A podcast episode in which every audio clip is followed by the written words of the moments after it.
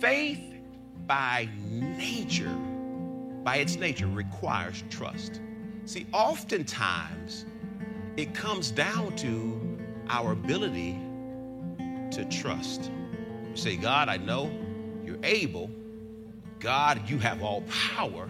God, you can do anything. But the question is, can I trust you to do it? Some may say, well, that's an easy answer. But many times what we say and what we do don't always align. Senior Pastor George Martin Jr. discusses the power of prayer and how it is a dependent union. Turn to James chapter 1, verses 5 through 8, as Pastor Martin explains. When it comes to praying, when it comes to uh, exercising this gift that we have to pray, that prayer must be coupled with faith. So we see here James speaking of prayer because if anyone lacks wisdom, let him ask. We see prayer that he's said, ask God. But then he goes on to say that it's important that we must also have faith without doubting. There are some things in life that are synonymous and they must be accompanied by the other, like hunger and eating. If you're hungry, there's nothing else that's going to satisfy that. If you say, hey, I'm hungry, and somebody say, oh, let me give you a hug. He said, oh, I appreciate the hug, but I really need something to eat. Or if you're thirsty, you uh, having someone to tell you good day, it doesn't help to quench the thirst because thirst and drinking something go together. The one cannot be satisfied without the other. I cannot satisfy my hunger, Sister Freeman, without eating something. I cannot satisfy my thirst without drinking something. So ultimately, if I don't understand that faith has to be coupled with prayer, then I miss the true essence of what faith and prayer can accomplish. Because this is true of faith. Just again, as you think about someone uh, telling you of a need, and you begin to respond to that need, but you do everything except for supply the need. Prayer needs faith because the one depends upon the other. The two are inseparable. Because, yes, you can pray without faith. And you can say, I have faith without prayer. But in order for you to actually accomplish that which you intend in prayer, as James said, you have to have faith. No doubting. And James says that we must pray with no doubting. And I want to just clear this up because anytime we talk about faith, one of the things that we respond, we oftentimes cringe and say, Lord, I just don't have enough faith. I just don't have enough faith. I want to correct that. Because if you're born again, you have enough faith. Because it takes faith to be saved. So here's the problem, Brother Clint. My challenge is not whether I have enough faith, it's that I have too much doubt. My problem is not my faith because I had enough faith to believe Jesus can save me. My struggle is with my doubt. So we're going to explore this week how these two are a dependent union prayer and faith. So we have embarked, as I said earlier, upon this month long church wide prayer effort. We're even fasting on, Monday, uh, on Wednesday. Some of us are fasting as a part of this time. But here's the thing if we don't couple our prayer with faith, this noble effort could easily become just another rote church activity or a rote church program that the new pastor has. Because when we define rote, it says something that's mechanical or habitually repeated, repetitive, or something that's just routine or a course of procedure. So how do we do this, Pastor? We want to we're gonna we're gonna we're praying on we're going to pray these things, and I, I need to sign up. And there's going to be others that are going to be praying on the day that I'm praying, and then on Wednesdays we're going to come in. We're going to pray at six, and then if I choose, I can fast from six to twelve or six to six. Just understanding the course of the procedures rather than understanding that prayer must be coupled with faith. So that leads me to my first point today. It's simply this it takes two. Now I know that that that uh, point stir that's a title of, of a song that it may stir something. It may have been the song you had at your wedding. It takes two, eh? me and you. Here we talk about the two prayer and faith because in verse number five, here's what James says He says, Let him ask. There it is. That's prayer. If any man is lacking wisdom, let him ask. Ask God. Ask God. Coming to God. We come to God with our request through prayer. So we see prayer in verse number five. Then in verse number six, he says, Let him ask in faith. Not just coming and saying, God, I've got some things I need to ask you for, but as I come, I come asking by faith, which is how, again, how we were born again. See, when we come to God, we come to Him through faith. For by grace you've been saved through faith. So again, if I have faith for salvation, I've got enough faith. And Jesus took the pressure off your faith because he says, if you have faith the size of a, you could move a mountain. Wait a minute. Just a little faith can move a mountain. So now you understand why our problem is not faith.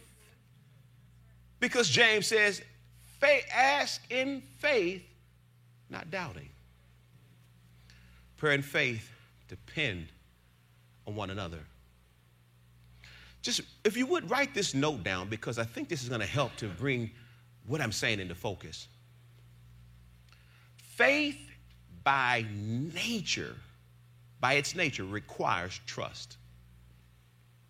See, oftentimes, it comes down to our ability to trust. We say, God, I know you're able. God, you have all power. God, you can do anything. But the question is can I trust you to do it? See, one of the things that we must always have in mind when we come to God in prayer is that He is a liberal giver. We see that in the text. He says in verse 5, it says, Let him ask in faith. I'm going to let him ask God, who gives to all liberally. He says, God, God don't, he don't, what he has, he doesn't want to hold back. And, and, and Paul was so convinced of this that in Ephesians chapter 3 and verse 20, here's what he said about God. He says, Now unto him who is able, and here, listen to the language that he uses. He uses things that go past, go beyond, go overboard. He says, Now unto him who's able to do exceedingly, abundantly, above all you ask or think. So he says God is a liberal giver. So when you come, you come to the one who's a liberal giver, expecting that he gives liberally. But he goes on to say, according to the power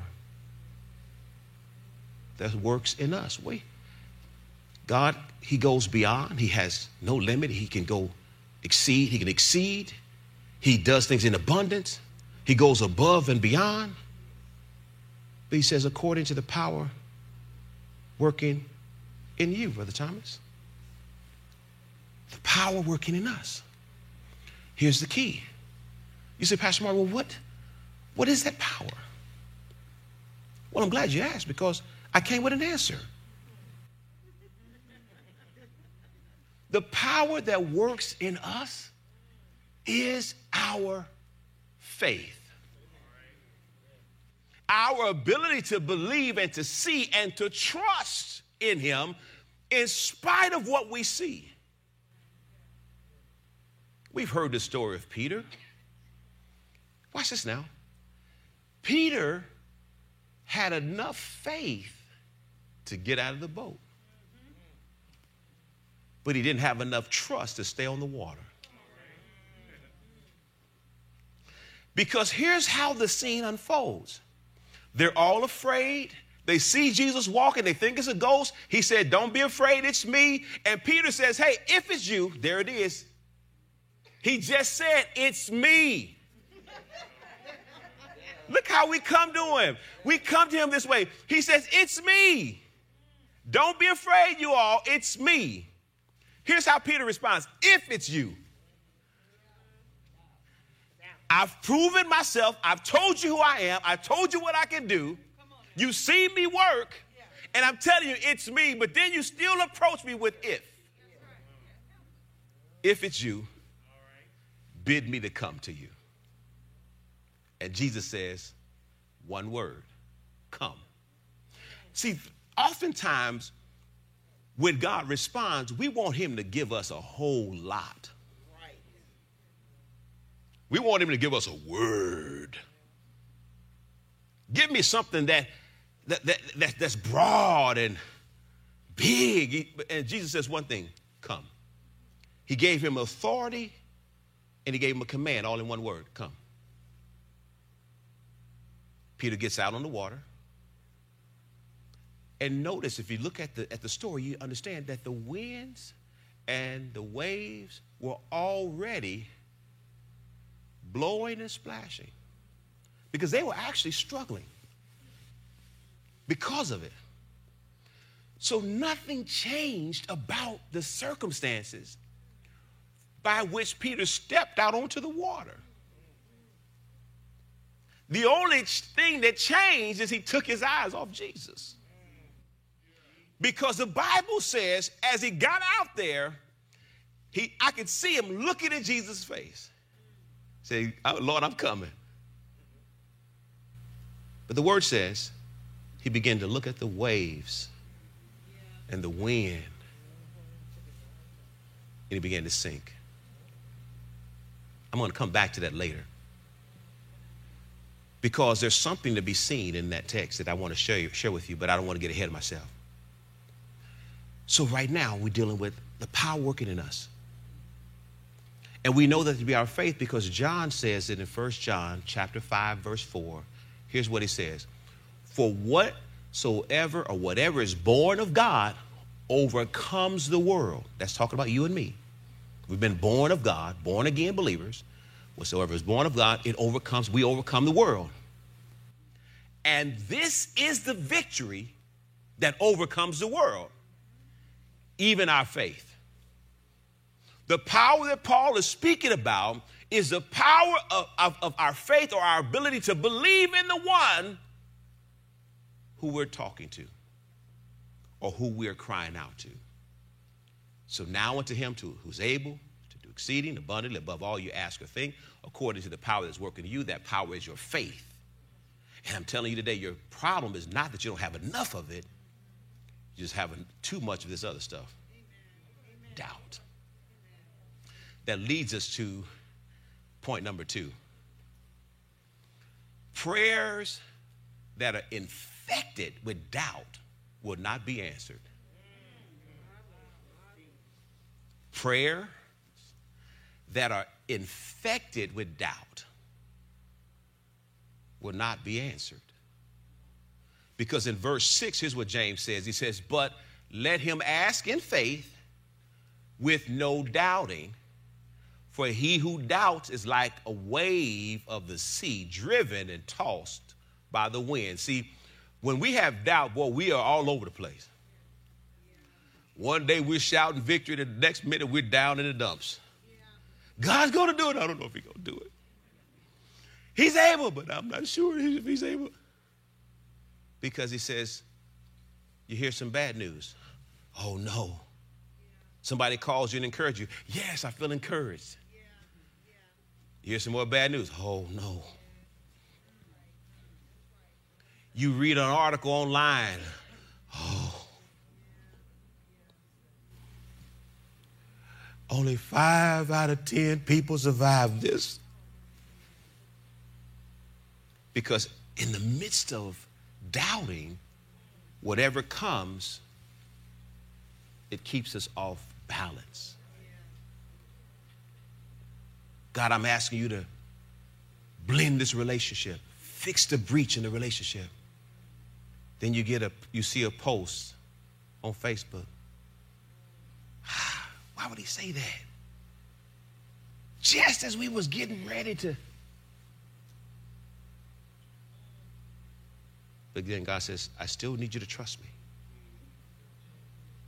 Don't allow what you hear, what you see, to affect what you believe. Because that's what Peter did. He was believing, but he allowed what he was seeing and hearing to affect him. Because he could see the waves, he could hear the wind. He can't see wind, but you can see the effects of wind, but you hear it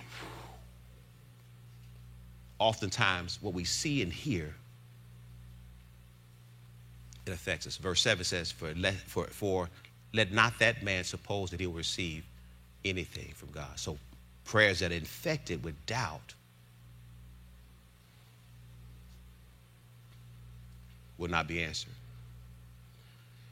The account of Peter that I referenced earlier walking on water with Jesus is found in Matthew chapter 14. You can look at verses 28 through 31. You can write that down and read it in your, in your leisure. But I just want to pull something out of there because I said earlier that our problem is not faith. I pointed to the fact that Jesus told us that if you have a little faith, size of a mustard seed, you can move a mountain. And I want to draw you in and show you something. I'm going to read that. You don't have to turn there, uh, but I just want you to listen in for this. To this, it's Matthew chapter 14, verse 28 through 31. And Peter answered him and said, Lord, if it there it is, if it is you, command me to come to you on the water. So Jesus said, one word, come. When Peter had come down out of the boat, he walked on water. He's on it. He's walking on water. It didn't say he stepped on it. He's walking. He's actually moving forward on water to, to go to Jesus. But, verse 30 says, But when he saw that the wind was boisterous, he was afraid and began to sink. He cried out, saying, Lord, save me. And immediately Jesus stretched out his hand, verse 31, and caught him. And here's what Jesus said Oh, you of little faith, why did you doubt? Little faith, why do you doubt? Now, there's something that I want you to see here because the Greek word of faith in this phrase is unique to this phrase. It's not talking about your faith to be saved. It's only used five times in the New Testament. Watch this now. And every time this Greek word for faith is used, it's used in the phrase of little faith. O ye of little faith. Every time. You can look it up, check it out. Of all the times you see faith in the New Testament, the five times that this word is used is always in the phrase, "Oh, of you, you of little faith." Because here's the thing Jesus is not talking about whether you can believe, he's actually talking about your trust. Because that word actually speaks of a lack of confidence in the Christ. It's always only in Jesus is the he, he uses this exclusively in that phrase. Oh you or oh ye of little faith. The lack of confidence in God's ability. Because when Jesus does that, they're tender rebukes. He says, Oh, he's not, he's not scorning them. It's a tender rebuke because he uses it each time. He uses it three times to reference fear. In response to someone having fear, uses in Matthew chapter 8, verse 26, when, when he's responding to someone whose fear has gripped them and caused them to lose confidence in what he's able to do. Again in Matthew 14 and 31, and then also again in Matthew 6 and 18, 6 and 8 rather. But he also uses it two more times to respond to anxiety. Someone who's anxious about what's going on. We see here in our example today that, that, that, that Peter becomes anxious and excited about what's going on. He's already walking on water but it's fear. And then anxiety takes him. So we see these tender rebukes of Jesus saying, Oh, you little faith. Because think about this. It's not him slandering them for saying little faith because he's already taught that you don't need a whole lot of it. He speaks of a lost confidence in his ability. Which points us to point number three, the last point for the day. Doubt untreated will diminish your faith. Because we established that doubt is like an infection. So you have to treat it. Looking back at verse number six, James 1 and 6, he says, But let him ask in faith with no doubting, for he who doubts is like a wave of the sea driven and tossed by the wind. Because faith is what stabilizes us. When the storms of life are raging, stand by me, stabilize me. My faith in God says, hey, if he's standing by me, I can make it. But on the contrary, doubt destabilizes us. Because he says, he who doubts is like a wave, like one that's being tossed with the waves and the wind. One more note, if you would, write this one down. Doubting God can affect other areas of your life. Not just the thing you're believing in and praying in at that point, it could, it could affect every other area of your life, potentially. Because when you look at verse number eight, look what he says. The one who's doubting, the one that's filled with doubt, they're double minded and unstable in all his ways. Indecisive, can't just make a choice. Make one decision, take it back, make another one but it all starts in this sense of being filled with doubt as we trust God. So, like an infection, as I said before, doubt untreated diminishes faith. So, Pastor Martin, if you're saying that doubt is like an infection, then how do I treat it? Yeah, you, you go to the doctor. You say, I got a rash, I got something going on, I'm not sure what's going on. You don't want him to say, hmm. Boy, that's pretty red. oh, it's spreading. Look at those, those bumps you've got there. Oh, how does that feel? You want him to help you with treating it. Well, since you asked the question, I came with a prescription. How do we treat doubt? Two ways. You build faith with the word, and you exercise your faith regularly. You got to build your faith with the word, and then you exercise faith regularly. Let's start with build your faith. Here's what, what, what, Paul tells us in Romans chapter 10 and verse 7. How do I build my faith? Romans 10 and 7 says, So then, faith comes by hearing, and hearing the word of God.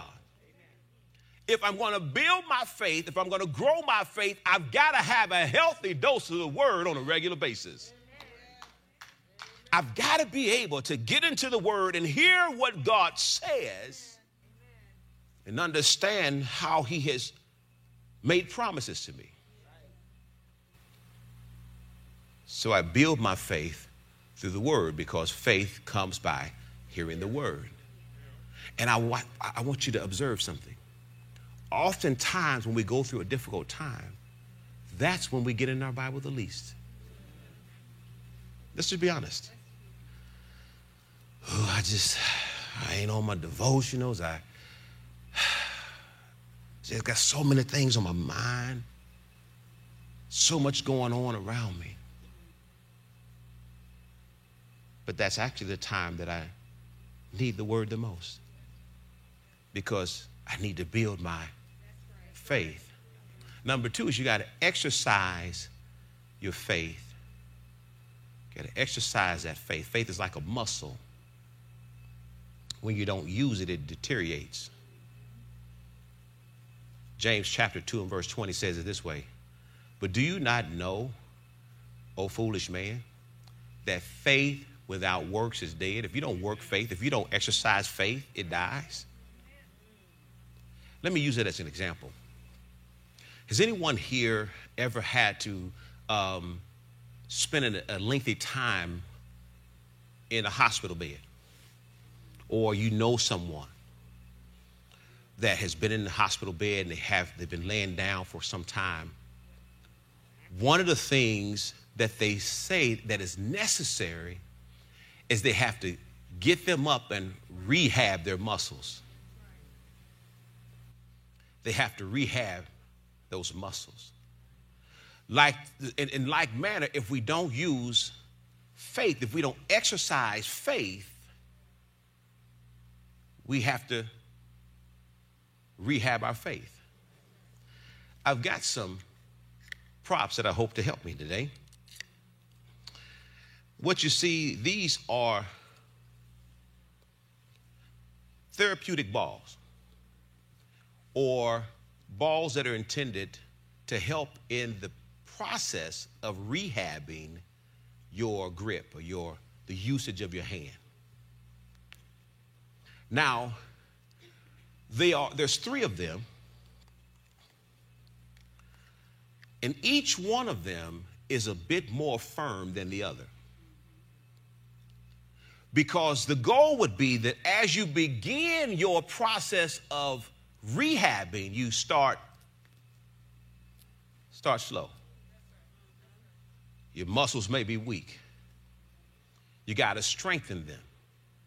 Now, this is likened to faith in that here's what Paul says Ephesians 3 and 20 says that we have a God who's able to do exceeding abundantly above all we ask or think, and that's where we have to stop. According to what we're able to ask or think, I want to use the hand as the ability to grasp something. If you've had surgery on your hand and you had it, I had it, I broke my uh, wrist in high school doing playing football, and I had to wear a cast for, for half a year. It just wouldn't heal. And so during that time, I wasn't using that hand. So when they, when they took the cast off, that my left hand was so weak that it was difficult to grab things. So Paul says that God is able, but he's limited by what we're able to grasp. What we're able to hold, grab hold to in terms of his ability. So as we teach this, this message on faith, you might walk out here feeling charged up. I'm a, I'm a, I'm a use my faith. But here's the problem. You might have to first rehab your faith before you go out and believe big. So here's what you do. You start small. Start working your faith muscle. I'm going to believe God in the little things. I'm going to trust you, God, in the little things. Because according to what I'm able to ask or think, so as I'm able to get my grip stronger, I can grab more.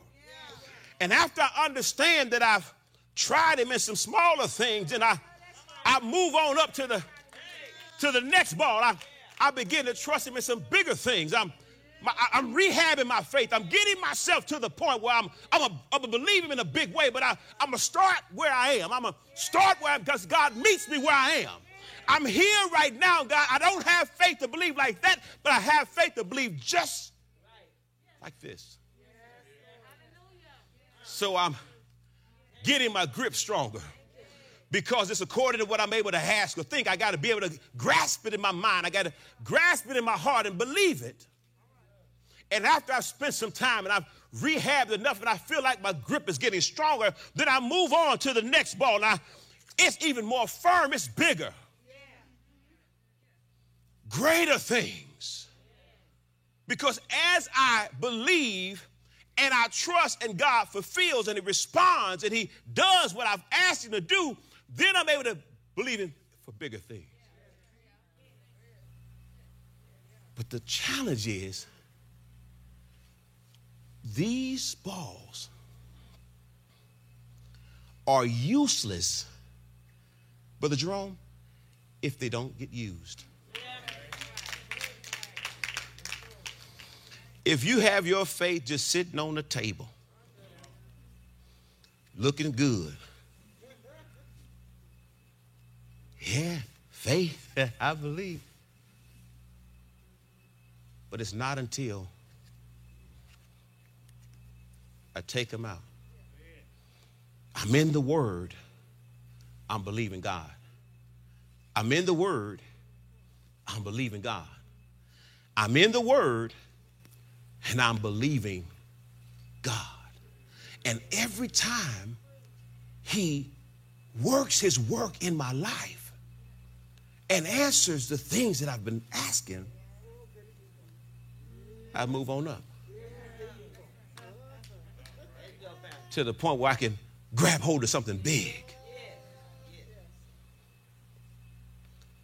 Because if I'm able to get in the Word to feed my faith, faith comes by hearing, and I'm exercising my faith regularly, when the big thing comes, I can grab hold. And I can trust Him in ways that I've never trusted him before. Because we, have, we are on this journey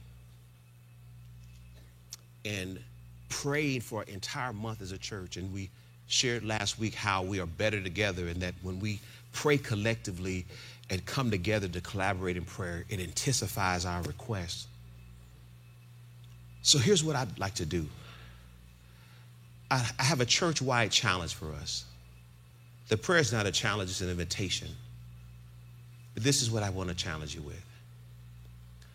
I want to challenge each one of us to believe God in ways we've never believed Him before, to see Him do things we've never seen Him do before. I showed you that we have to rehab faith. You, we come together, we are believing that God is able to do exceeding abundantly above all that we ask or think. But it's according to the power that's working in us. As much as you are rehabbed in your faith, the greater you're able to grasp, to reach the unreachables, to, to, to stretch out and say, God, I believe you in big ways. Because I'm treating my doubt. I've been doubting you about this. I've been doubting you in this area. Been doubting you concerning that. But I'm just going to believe you. Because here's what the word says about Abraham it just says, Abraham believed God. They say he believed in God, he says, just believed him. And see, when you, when you begin believing God, you begin to, to stretch yourself in terms of how you believe. Because when we go back and we look at Abraham, God tells him, he waits all this time for this son to come. The son comes, and we know that he's had him long enough that the boy is, is walking and able to carry wood. So he's a, he's a lad, he's, he's grown up. So he's grown fond of this boy, and he's there enjoying the blessing that God has given. Then God says, Abraham, I want you to, to take him up onto the mountain and sacrifice him. Now, wait a minute, God. You want me to sacrifice the boy you gave me as a promise? So, here's the thing you need to understand as well the mountain that God told him to go to was three days away. So he has three days of daddy son time, one on one. And they get to the mountain, and he tells the servants, he says, Wait here. The boy and I will go and worship and come back. Wait a minute now, you got to understand. He's there to sacrifice the son. But he tells the servants, we're going and we're coming back. Here's what you need to understand. I know you've heard preachers preach this message. I can see Abraham uh, standing there with tears rolling down his eyes. Abraham! Abraham! None of that was happening. When you read Hebrews 11, here's what it says Abraham when he laid the boy down, the boy was dead to him. Because here's what Abraham believed Abraham believed because God had promised this boy will have children, and the boy doesn't have any children, so the boy can't die today. So he says, Abraham believed that when he killed the boy, he was going to step back and wait for God to raise him back up. Why? Because he understood that life and death was in God's hands. And if God said this boy will have children and he will be the father of many nations, this boy has no children. Therefore, today is not his end. So we will go worship and we will come back because this boy's got to go have some children. So we're going to believe God in ways that we've never believed him before. Like Abraham, to see him do something we've never seen him do before. There is no record in Scripture that Abraham had ever seen God resurrect anybody up. And yet he's believing because God cannot lie. And the boy has no children. He must be resurrected today. That wraps up another awesome word. If you're in need of prayer, counsel, or if we can assist in any way, please don't hesitate to ask. If you would like to join, contact us, or receive these and other sermon notes, visit us at amitybc.org. Until next week, be blessed.